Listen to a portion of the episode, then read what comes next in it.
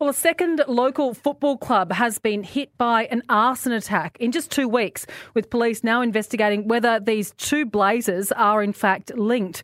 The first took place at Western Spirit Football Club at their Chimera grounds late last month, with its change rooms and toilet facilities targeted. It was the second time uh, the second time fire at the club in, two, in twenty twenty-three. And on Saturday night, Logan Metro Football Club was the latest to be engulfed by flames, the fire leaving the clubhouse gutted. Just terrible. Joining me now on four B C Afternoon is Sam Escobar, co-founder of Logan Metro F C and now the Director of Football Operations, Content and Sponsorships. Sam, thank you so much for joining us. Just walk me through, firstly, uh, exactly what happened with this fire on Sunday night. Hey, yeah, good afternoon. Um, yeah, quite quite devastating. We got a call uh, from one of our local neighbours um, Sunday after, uh, Sunday night. We were just finishing family dinner, actually, saying the club was on fire. Um, he called the fire brigade, and then we rushed out here to, to find um, our clubhouse fully on fire. There was about five fire brigades on the side and the police. It was quite a full-on full-on scene, and, um, yeah, our, our clubhouse has been burnt down. Oh, so what sort of damage are we talking? Uh, it's gone. The, the, um, the clubhouse is a complete write-off. Um, all our balls, bibs, uniforms, bits and pieces were all inside that clubhouse, and they're all they're all completely gone as well. Well, Sam, talk to me about Logan Metro F C. I'm guessing it's a community club. It is. We're, we're sort of uh, quite fortunate to be sort of based in the heart of Woodridge, which is in the heart of Logan, which is quite a diverse area. So we, we naturally have a, a really diverse um, playing base. We sort of um, cater to a lot of newly arrived people as well, and this place is a home. Uh, for anyone who comes here, we're quite, we're quite an inclusive club. We go out of our way to break down some of those barriers in playing sport, and um, yeah, it's quite a setback heading into a, into a new season. Oh, setback is right. Absolutely devastating for all of those people who rely on that club. I mean, clubs sometimes in communities are, you know, what gets people through going to that club. And as you say, you're in the heart of Woodridge there, so very, very diverse area. Uh, what's uh, what have police told you about this blaze? Uh, not much from the police, but we sort of um, spoke to a few neighbours who are sort of witnesses who have, who have given their statements to the police, and it, and it seems a bit of an arson attack.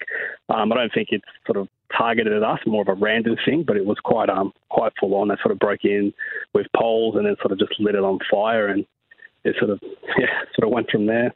So just just literally wanted to destroy the place. They didn't steal anything or anything like that.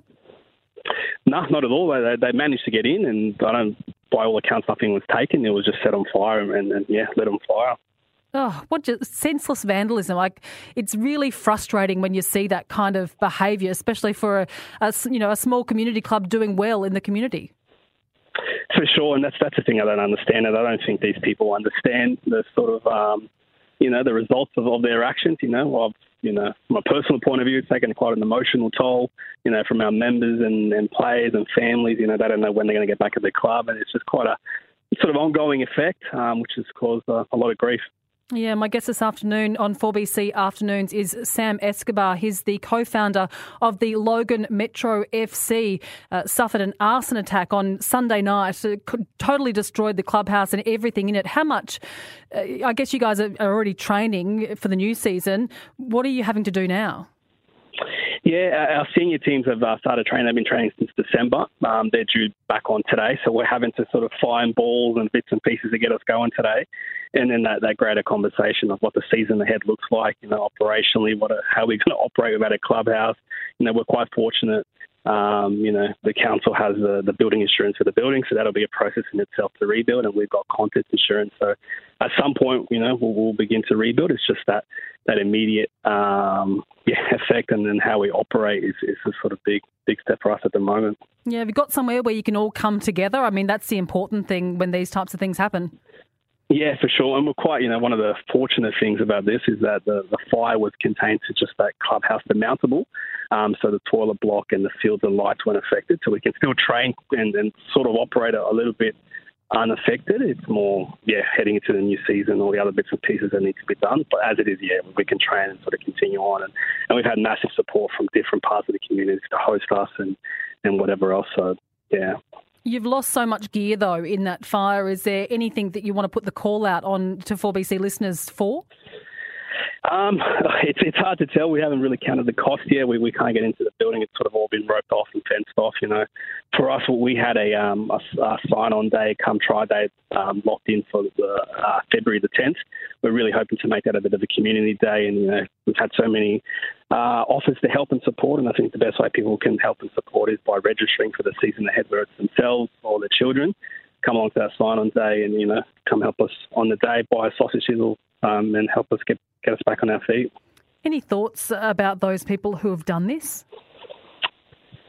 Uh, no, it's really hard to comprehend why they would do that, you know. Um, I'm, I'm sure that the justice system and the rest of it will, will, will happen in due course. You know, for us, our, our focus isn't on them. It's really on rebuilding and, and getting this place up and running so we can host and, and do what we do best and, you know, make a place for, for the community to feel a sense of belonging. Yeah, well said, Sam, and thank you so much for your time on four B C Afternoon. It is so disappointing to see this type of behaviour in our community when you're doing such good work. No, thank you. I really appreciate the call. Yeah, that is Sam Escobar. He is the co-founder of Logan Metro F C, who was uh, hit by an arson attack over the weekend on Sunday night, and it is the second football club to be hit by an arson attack. The Western Spirit Football Club uh, had their Chimera grounds targeted last month. Of course, police are now seeing if those two are linked.